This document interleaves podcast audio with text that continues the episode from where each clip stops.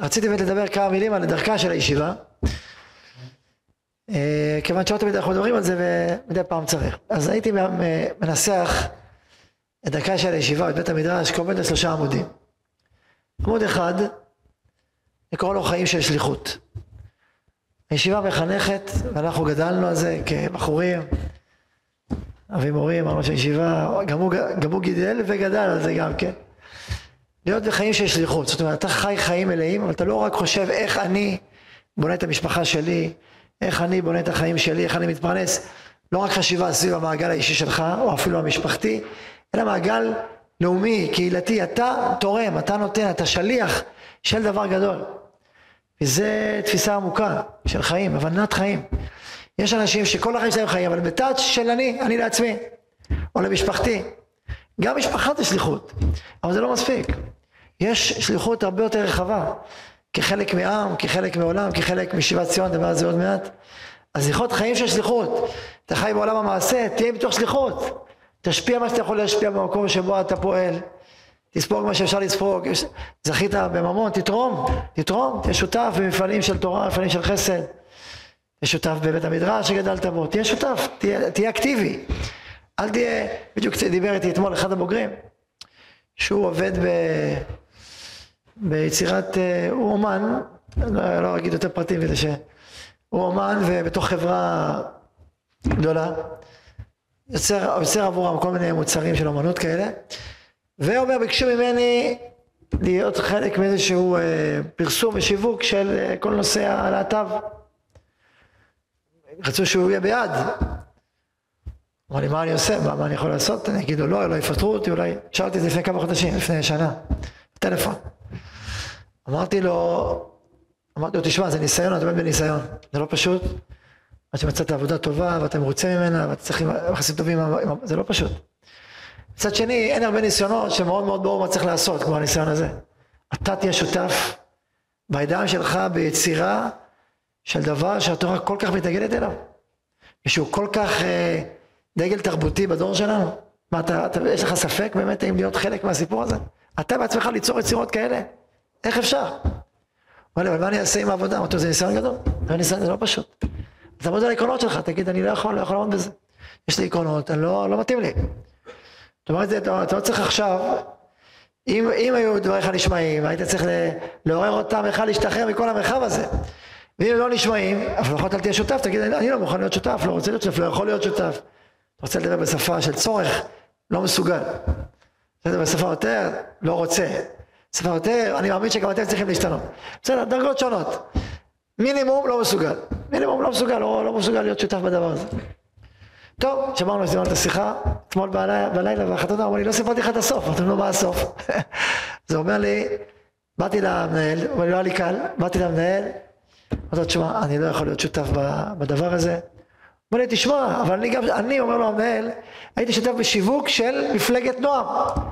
למרות שאני נגד המסרים שלהם. אז אתה לא יכול להיות שותף פה בעניין הזה? אמרתי, תשמע, אני לא יודע מה הבחירות שלך, אז זה הבחירות שלי, אני לא יכול להיות שותף בדבר הזה. אמר לו, טוב, שמעתי. הוא פחד, אמר לו, טוב, שמעתי כבר. אחרי כמה זמן, לא, קיבלו את זה.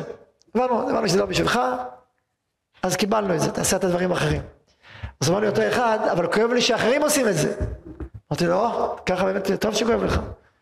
אם תוכל להשפיע, תשפיע, אם אתה, זה כבר מוגזם, אז אל תשפיע, כי לא, לא נשמע, אבל טוב שאתה לא עושה את זה. תעשה מה שאפשר. ואז הוא אומר לי, תשמע, התחלתי לחשוב, האם יש בכל מה שאני עושה דברים מסוימים, שאולי גבוליים, שאולי בעייתיים, אולי לא, אולי צריך להיות שזה עוד יותר חזק. אמרתי לו, קודם כל, אשריך שמעת בניסיון. זכית, וגם הרווחת, וגם אפילו, אפילו אה, היה איזה העלאה שרצו לעשות לו והעלו לו גם כן. אמרתי לו, הנה, אפילו העלו לך, לא שזה תלוי בזה, ניסיון זה ניסיון, אבל הנה. גם בארץ הייתה, הייתה לך ברכה. אמרתי לו, הנה חינמי, צריך לעשות uh, עבודה פנימית, לפרוס את הסוגיות שהן בשאלות, ולשים אותן על השולחן, ולשאול ולחשוב, לבנות uh, דרך מדויקת במקום שבו אתה נמצא. אז זה סיפור מאתמול, אני אומר, אדם שיצא בשדה לא, לא, לא פשוט, אבל יש בו את החיבור הזה. ו... אז אני חוזר לאמירה העקרונית, חיים של שליחות. וגולת הכותרת של השליחות שלנו כישיבה זה בשדה החינוך, בשדה התורה. התפקידים של ישיבות בעם ישראל, קודם כל זה לבנות את התורה בעם ישראל, לבנות את הרוח הזאת הישראלית שהיא השורש של האומה שלנו. אם עם ישראל אין לו תורה, אין לו דרך, אין לו דרך, הוא לא יודע מאיפה הוא בא, הוא לא יודע לאיפה הוא הולך, הוא גם לא יודע בעומק מה הוא עושה פה, ולמה להיאבק, ולמה להילחם, ולמה יש פיגועים, הוא לא מבין שום דבר בכל האירועים האלה. אני חושב שסיפרתי פה סיפור על אה, צבי יחזקאלי, השדרן אה, שהוא אה, אחראי על הדסק הערבי, לסיקור הערבי, והוא היה מסתערב כזה, פעל, בקיא מאוד בעולם הערבי, והוא, היהודי הזה, התקרב ליהדות, חזר לשורשים. והוא הסביר למה, הוא אומר, אחת מהתחנות הכי משמעותיות בחיי, שגרמו לי לשנות את הווייז, את הכיוון, הוא אומר, אני גדלתי, גדלתי מי אני? אני אזרח העולם. שאלתי אני? אני קודם כל אזרח העולם, אני בן אדם, קודם כל אני בן אדם. יהודי, לא יהודי, לא יודע, לא כל כך חשוב, יש הרבה אנשים. יותר גם בקו של כל אזרחיה כזה, מאוד תרבותי, כללי. ככה הוא חי. ולמד באקדמיה וככה, ו... עכשיו כיוון שהוא סיכר את כל העולם התרבותי הערבי, אז הוא היה שם, בתוך עזה, בתוך זה, מקומות הכי, הכי קשים כערבי. ואחד המפגשים, לא כערבי, אלא כבר כיהודי, כבר כעיתונאי, אז אחד, המח... אחד המחבלים שאחרי זה נשפט ונכלא, פגש אותו, התעצבן עליו, וירו עליו, מישהו ירה עליו. או הוא, או חבר שלו, הוא אומר, החטיא אותי בשנייה. והוא לא מבין מה קורה, מה, אתה יורה בי? אומר לו, כן, שאני... למה אתה יורה בי? מה עשיתי לך? אני בכלל לא נגדך, אני בכלל פה סתם אזרח העולם. אומר לו, מה? הוא אומר, אני אזרח העולם.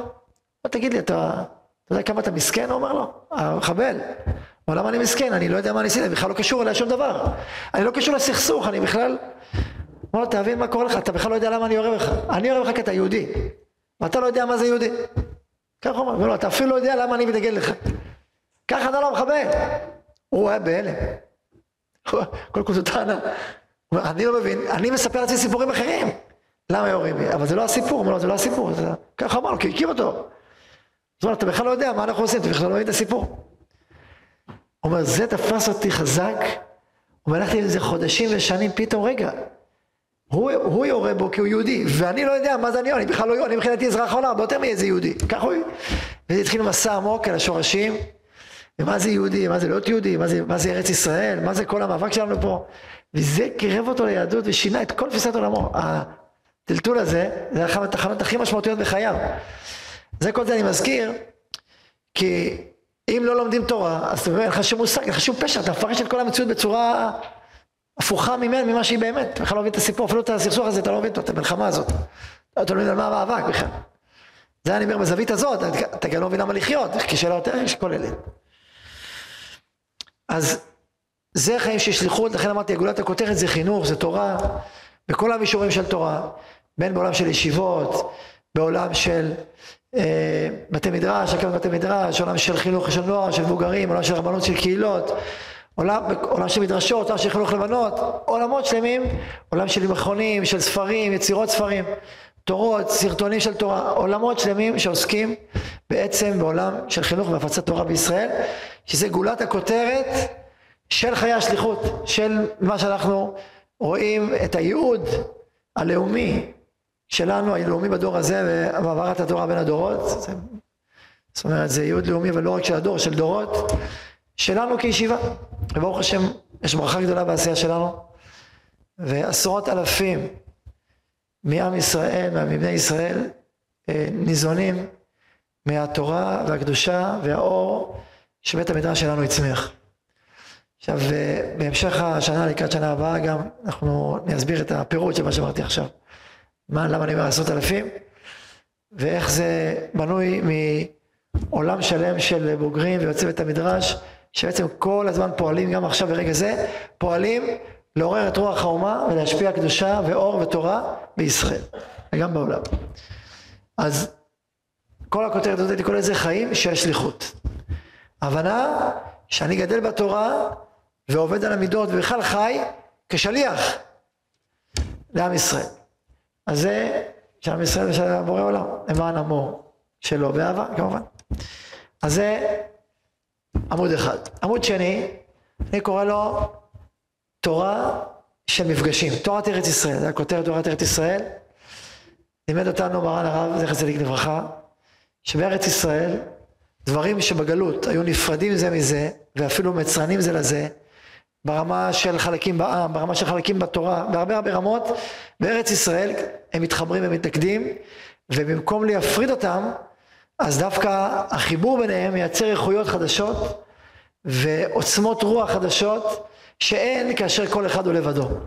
הרב קוק עצמו היה אדם, היה צדיק, היה גדול תורה, שבעצמו איחד בקרבו הרבה מאוד עולמות. והוא כותב על עצמו שיש פה כל כך הרבה זרמים, החקירה והעיון והנסתר והנגלה והרוח והשירה והספרות, המון המון עולמות שחיו בתוכו והוא אומר כל עמלי זה היה לחבר ולייחד את כל העולמות האלה. והוא אומר אני רואה למרות שיש פיתוי לקחת רק צד אחד כי כל צד אחד כשהוא לבדו הוא נהיה מאוד מאוד גדול ואתה יכול ללכת איתו עד הסוף. בלשון של הרב קוק הוא אומר איזה קריירה. הוא ללכת הוא אומר, אני לא צריך שהטור תהיה איזה קריירה שתהיה. אני צריך לעמוד על רגלי עצמי המקורי, ומשם יפתחו כוחותיי לי ולברכה. ככה הוא כותב. הוא אומר, אני צריך למצוא את, ה, את, ה, את ההתאמה הכי פנימית לנשמה שלי. ולכן הוא אומר, בגלל ששולטים בי כל כך הרבה זרמים, אז אני קרוי ליצור את תורת הייחודים ביניהם, את האחדות הפנימית ביניהם, לא האחדות שמטשטשת את הזרמים האלה, אלא נותנת לכל אחד את המקום שלו, ומייצרת אור חדש שנולד מתוך הייחודים של כל החלקים האלה. והוא אומר זה בארץ ישראל, כתוב בזוהר, גוי אחד בארץ, אינון בארץ, בארץ אינון גוי אחד. מה שבחוץ לארץ הרבה יותר קשה, אבל בארץ אחד, גוי אחד בארץ זה לא רק עניין אה, אנושי, זה עניין רוחני, זה עניין פנימי. ולכן גם בישיבה שלנו, בעקבותיו, וגם בעקבות אה, דווקא בתחום הזה של חיבור בין העולמות, דווקא לכל בתי, בתי המדרש של בני ספרד יותר, יש להם את הכוח הזה. לא, לא כל בתי המדרש, אבל הרבה בתי המדרש, דוגמה, דוגמה שלנו בישיבה זה הרב מרדכי אליהו, זכר צדיק לברכה, אנחנו הולכים גם לאורו. הוא חיבר בין המון עולמות. מי שמכיר את, ה, את העולם שלך, פעם נתנו פה שיעור שלם על קבלה ופשט ונגלה וארץ ישראל ופנים וזרמים שונים. וחיבר בין המון עולמות. וזה היה חלק מסוד כוחו והנהגתו את, אה, בדור שלנו, והקשר שלו לישיבה. בהקשר הזה אני אומר, מה זה חיבורים? מה זה מפגשים? מה זה ייחודים? מה זה היחד הזה? זה קודם כל יחד בין, מפגש בין התורה לבין האדם. יש בתי מדרש שמאוד מאוד מעצימים את התורה, ועוצמה של התורה, עשות של התורה, זה דבר נשגב ואמיתי לגמרי. אבל האדם נמחק, הוא לא רלוונטי, הוא לא... כאילו מה, אתה לא, אתה בסך הכל בן אדם מציר חומר, נמוך, מה אתה שואל שאלות, מה אתה דורש דרישות, התורה היא נשגבה ורוממה, תתבטל אליה, אולי עוד כמה שנים תוכל לשאול שאלות כאילו מעצמך ומעצמך. זה, מה זה למשל המושג התחברות, אני מתחבר או מזדהה, מי אתה שתזדהה לא תזדהה ותתחבר לא תזדהה. הוא לא מתחבר לאיזה טוב, נו, אל תתחבר. זו טענה שיש בה אמת ויש בה גודל, מבחינת שמאי. אמרת בניין שבידו. אבל זה צד אחד של המטבע, אבל זה צד שני של המטבע, צד של הלל. שהוא מרכין את ראשו אל האדם, ואיפה שהוא נמצא ומדבר אליו לשם. ו... וזה עולם שלם, זה נקרא תורת האדם. זאת אומרת, מי זה האדם? מה יש בך פנימה? מה, אתה, אתה פלקט? אתה סתם יצירת חומר? אתה לא יהודי? אתה לא אדם בצלם אלוהים? ואתה לא נשמה ישראלית קדושה? האם לה אין מה להגיד? האם אין מה להגיד לנשמה הישראלית? האם אדם שהוא מקשיב לעצמו לעולם, לעולמו הפנימי זה מחוק? אומר הרב באורות התורה, אדם הישר צריך שיאמין בחייו ובהרגשותיו ההולכות מיסוד יפשו שהם טובים ונכונים. והתורה צריכה להיות נר לרגלו, כי לפעמים תטא הנפש ביתו הוא לא דרך. אם אדם הולך רק עם עצמו, שיש בתי מדרש הולכים רק עם עצמם, רק עם השיח והשיג שלהם וכל מה שהם חושבים והוגים ואם זה מתאים לתורה זה פחות חשוב להם. יותר חשוב להם שתבטא כל מה שיש בלבך, מקדשים את האומנות האנושית בתרבות, על רקע התרבות המערבית שלנו, של כל איזה הגה ושיג וכל איזה גחמה של בן אדם, זה כבר קדוש כי זה אומנות. זה הצד השני של המטבע. ואז גם החלקים היצריים, הנמוכים, השניים של האדם, גם הם מקבלים במה והכל קדוש וטהור. תוציא חוברת, לא משנה אם זה טוב או רע, אם זה מוסיף ברכה בעולם או קלה בעולם, זה לא משנה, העיקר שכתבת אשר על לבך. העיקר שאמרת מה שאתה מרגיש, העיקר שזה אתה, וכמו שמסיימים, העיקר שאתה שלם עם עצמך וכולי. זה, אוקיי, זה תרבות המערב הקלאסית, האדם. ואנחנו אומרים, בעקבות הרב אני אומר, בעקבות מה שאנחנו בישיבה, שאין ויכוח. הרב במאמריו הגדולים, דעת אלוקים, עבודת אלוקים, כל, כל עצמו, כל, כל החידוש של המאמרים האלה, זה להראות איך אין סתירה בין אלוהים לאדם, זה בכלל לא סותר, הפוך. ככל שאתה יותר אדם ויותר אנושי, אתה יותר אלוקי, וכל שאתה יותר אלוקי, אתה יותר אנושי. זה לא סותר, זה לא זה או זה, זה בדיוק הפוך, זה, זה, יש פה מפגש מדהים בין המרחבים האלה, הקדוש ברוך הוא נמצא מעלינו, מעבר אלינו לגמרי, אבל גם בתוכנו וגם מתגלה בתוך הנשמות של עם ישראל. ולכן צריך לפתח את הדרך איך להקשיב לנשמות שלנו, ומשם לצמוח ולהצמיח עולם ומלואו. והרב במאמריו הדור, עבודת אלוקים, דעת אלוקים, דרישת השם, הפחד, כל אמר כזה מי שמכיר אותו, מלא התוויות דרכים, איך מתוך הרצון הפנימי של האדם לגדול ולהתפתח, הוא קורא לזה עבודת בנים מול עבודת עבדים, הבן הוא לא, הוא לא רק מציית, הוא לא רק אומר זה גבוה נשגב, הוא גם יוצא בתוכו חלקים וקשר לעולמות הקדושים והעליונים. זה נכון שזה לא עכשיו בפועל, הוא לא כבר צריך להיות אדם קדוש, שכל מה שצומח בו זה קדושה. זה דרגה עליונה, אברהם אבינו, האבות שלנו. זה נכון, אבל יש צמיחה, והצמיחה צומחת מבפנים. ולכן יש תקשורת עם העולם הפנימי של האדם, ולאט לאט הכרה רוחנית, איך כל הקודש העליון, שאנחנו מתבטלים אליו מצד אחד, אנחנו מתחברים אליו מצד שני. לא מתעסקים את השישים את החיבור הזה, את השאלות האלה, ולכן דרך הלימוד האמונה בישיבה, על גווניה השונים, מביאה לידי ביטוי את המפגש הזה. שיעור א', קצת ישרים, אנחנו עובדים על זה הרבה. אנחנו לא, לא, לא הוכחות אלא המחשות, נכון? זוכרים? הכל צומח ממך, לא רק, לא רק זאת האמת. איך זה מבפנים. מצד שני, יש אמיתות גדולות, יש לנו תורה. אנחנו לא ממציאים עכשיו משהו מעצמנו. והיחד הזה, בין מצד אחד התבטלות לתורה, ויראת השם, נאמנות להלכה, קלה כבר חמורה, שולחן ערוך, אכפתיות מההלכה. לא, טוב, אה, לא מתאים לי. יש נאמנות, יראת השם עמוקה. ומצד שני, חיבור לאדם, לנפשות, לרגש, לעולם הפנימי של האדם. איך זה צומח מבפנים, וליצור את המפגש הזה וכל כך עמקות, זה עכשיו אחד הדרכים הייחודיים ביותר שהישיבה שלנו מפתחת. ואתה רואה אנשים בוגרים שמצד אחד יש להם צדקות וקדושה ועבודת אלוהים ושליחות ומצד שני עדינות וענווה וקשר פנימי לעולם הפנימי שלהם ורגשות ושמחה זה מחובר, זה מחובר והחיבור הזה יש בו איכות מאוד מאוד גבוהה שקשורה ושייכת ויונקת מתורת ארץ ישראל. המפגש הוא לא רק בין התורה לאדם כמו שאמרתי הוא גם בין חלקי התורה עצמה. לכן יש גם בקיאות, גם עולם של עיון, גם עולם של בקיאות, עולמות של אמונה, ועמקות, עיון ועמקות, בעוצמה, בקיאות, בקיאות ש"ס, עוגפת, ויש לנו את לימוד האמונה ברמה גבוהה ועמוקה, ומגוון של שיעורים, זה, וגם, גם עוד יותר נסתר, עוד יותר פנימיות, יש תיקוני זוהר ויש עוד, אז בעצם נגלה ונסתר, חיבור של כל חלקי התורה יחד. והחיבור הזה שאדם לומד ומתחבר לחלקי תורה שונים, יוצר, יוצר את המפגש, יוצר את האיכות הזאת.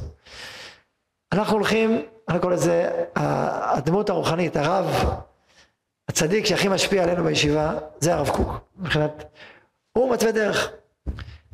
עם זאת, זה לא הרב קוק סגור, כמו סגנון של ישיבות הקו, שזה כמו חסידות של הרב קוק, אך ורק הרב קוק.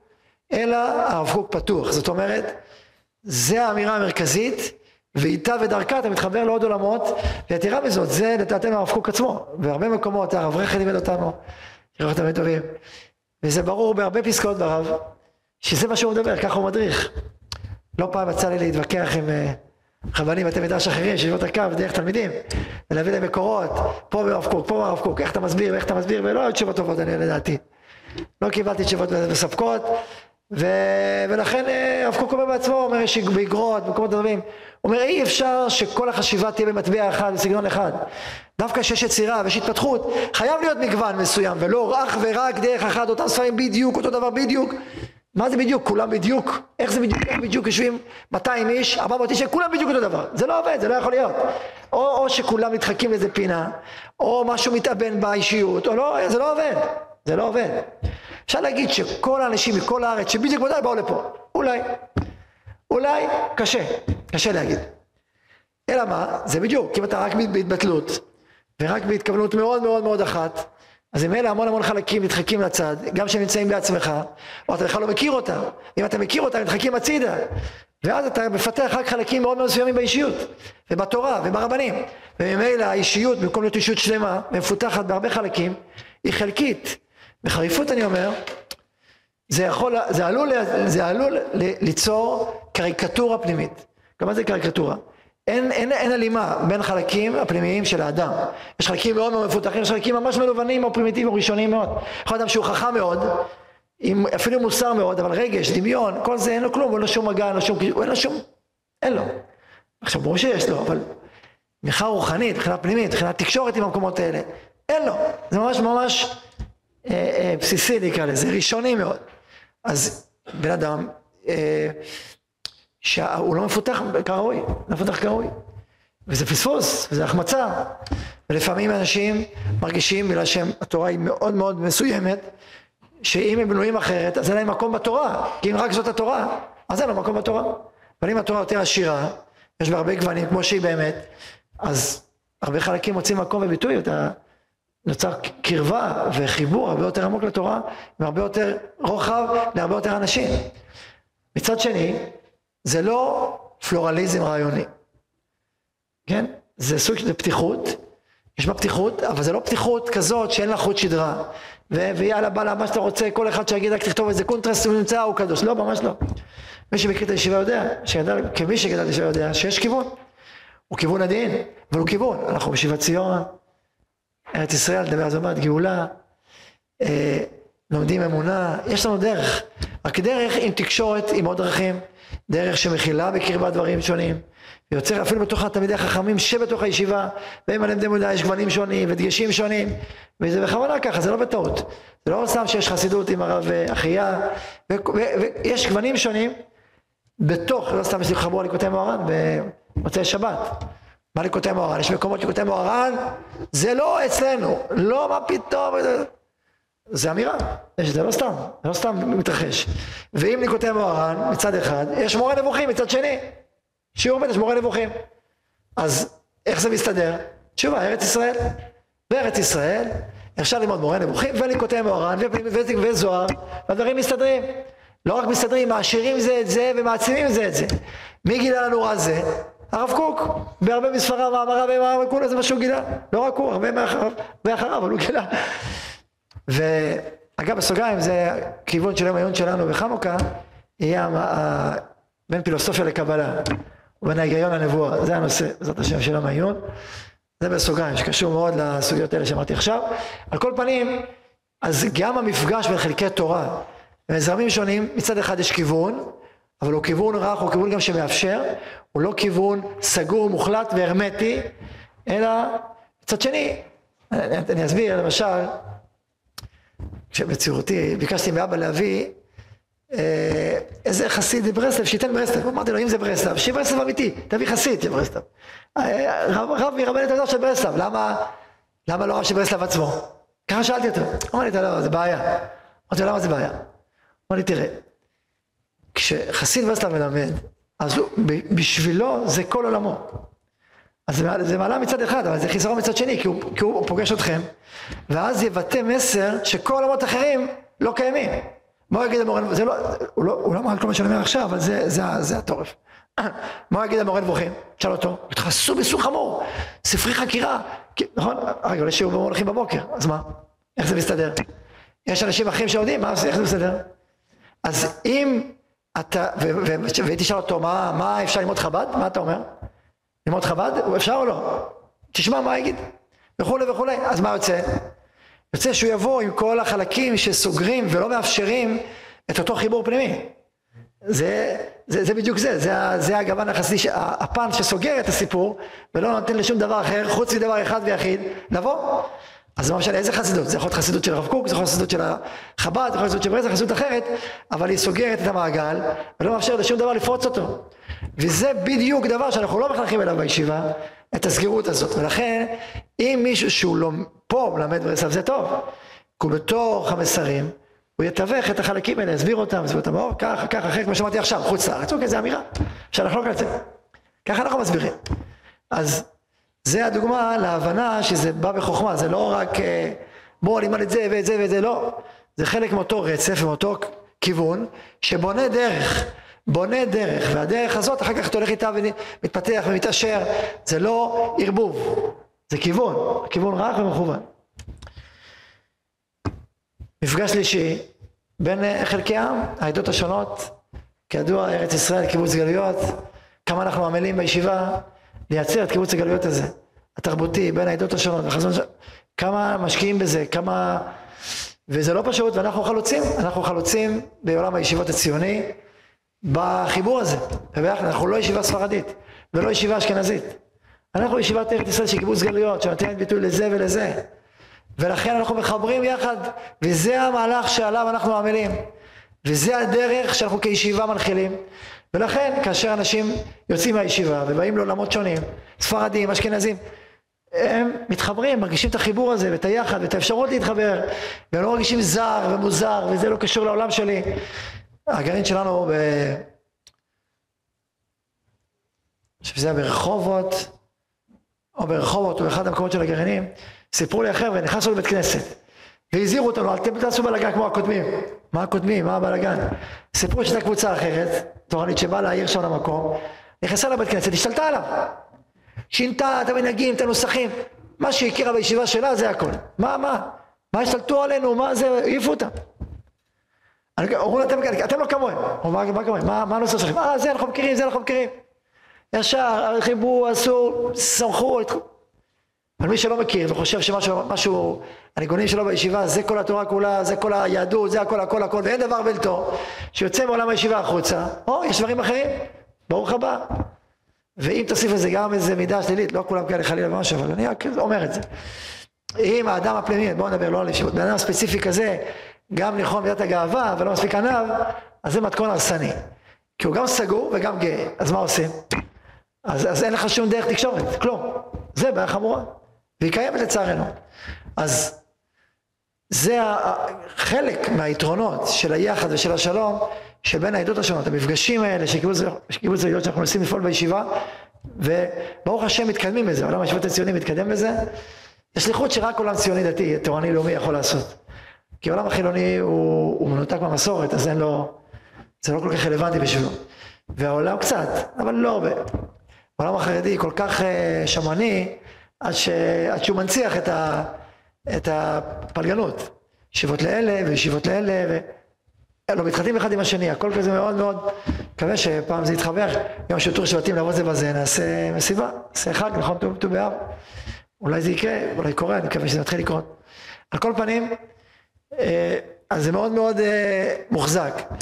והעולם התורני לאומי הוא העולם היחיד שמצד אחד מחובר למסורת ומעריך אותה ומכבד אותה ורואה בה ערך ומשמעות ומשמר אותה ומצד שני רואה שליחות וחיוב בחיבורים ובקיבוץ גלויות הזה המדהים שאנחנו חיים פה ולא רואה אידיאל לקדש את הדתיות ולא להתחתן זה עם זה וישיבות אלה ואלה ורוצה לבנות ישיבות הדתיות וככה בונה אותם זה לא מתאים לדרך של עם ישראל בארץ ישראל ובוודאי לא מתאים לציבור, לדרך של הציבור הציוני התורני לאומי. אז זה גם כן חלוציות. נשים לב שגם מה זה תורה של מפגשים היא דורשת ענווה. היא דורשת תכונה של ענווה, כי זה לצאת מעצמך גם, זה להכיר מישהו אחר, זה לכבד מישהו אחר, זה להכיר לעומק ולספוג טוב במישהו אחר. זה דורש הרבה ענווה, הרבה פתיחות, הרבה לב פתוח, וברוך השם אתה מרגיש את הלב הזה, האהבה הזאת, החיבור הזה, זה מה שהרגשנו אתמול בחתונה, מאוד חזק. זה מה שהרגשנו במשימת פרידה, לחיילים. זה, לא יודע, פרידה או שליחות, לא יודע מה הפרידה נכונה פה. מהשליחות. זה שאנחנו מרגישים כל פעם שמתקבצים בוגרים, את האנרגיה, את הכוח הזה של החיבור, של האהבה, של הענווה. זה, ו, וזה יוצר חיבור. לכן אצלנו בישיבה, אנחנו לא כל כך מדגישים את שיעור א', ב', ג', ד' בחברה החברתית, מבדלים מאוד. אנחנו מייצרים גיבוש חברתי גם לשיעורים, אבל הטבע הוא יוצר חיבור בין השכבות השונות של הישיבה, וזה לא סתם קורה. זה אולי, לפעמים אני אומר אולי יותר מדי כבר, צריך כן טיפה להבחין, זה לא שיעור א', זה א', זה קצת כן להבחין קצת, אולי, אולי צריך להבחין קצת יותר ממה שאנחנו מבחינים. אבל הנטייה הטבעית היא, היא אותו של חיבור ואותו של יחד, וזה חלק מאותו עניין פנימי של, של חיבור ענווה והתחברות. אה, העמוד השלישי זה אה, עמוד של שיבת ציון, החיבור לארץ ישראל, החיבור לגאולה, החיבור הזה כל כך עמוק ל, ל, לתהליך הזה שאנחנו נמצאים בתוכו ונושמים אותו. איזה שאנחנו זכות של חיים באוויר של ארץ ישראל, אנחנו מצפים לגאולה, שאנחנו רואים את עצמנו כחלק מהמסע ההיסטורי הענק של עם ישראל שעכשיו עכשיו עכשיו לארצו והולך ליעדים הבאים שלו של תשובה, של מקדש, של נבואה, של סנהדרין, של האוויר של התנ"ך, הרוח הפנימית הזאת שקשורה גם לעולם, לעולם הפנימי של התורה וקשורה לשאיפות הגדולות של ישראל, כל זה חלק מה-DNA שלנו, מהמהות שלנו וחלק מהרוח שנושבת בקרבנו. וזה גם כן עמוד גדול שהישיבה בית המדרש שלנו בנוי עליו. אה, אני הייתי רק מוסיף בתוך המפגשים חיבור בין כלל ופרט, כלומר בין העם כעם לבין אתה כאישיות פרטית ואישית, מי אתה ומה אתה מצד אחד, ומצד שני מה השליחות של עם ישראל מצד שני, שגם זה צריך להרחיב, אבל גם המפגש הזה אנחנו אה, חווים אותו ופועלים מכוחו. אז הייתי קורא לזה שוב שלושה, שלוש עמודים, שלושה עמודים, עמוד אחד חיים של שליחות, כאשר גולת הכותרת זה ללמוד תורה, למד תורה, עמוד שני של בית המדרש זה אה, תורה של מפגשים, תורה של ייחודים, תורה של יחד, של אחדות, של חיבור, שזה כולל את כל המפגשים שאמרתי מקודם, בין התורה לאדם, מכלל ופרט, חלקי התורה, חלקי העם. ועמוד שלישי זה רוח ארץ ישראל, שיבת ציון, חזרת השכינה לציון, השאיפות הגדולות שלנו כעם, החידושי תורה שצריכים להופיע בדור הזה, הקרבה לגאולה, הציפייה לישועה, כל העומק הזה והשייכות, זה אה, עמוד השלישי של בית המדרש, אפשר לקרוא לו שחי תורת ארץ ישראל. עד כאן, בתמצית, דרכה של הישיבה.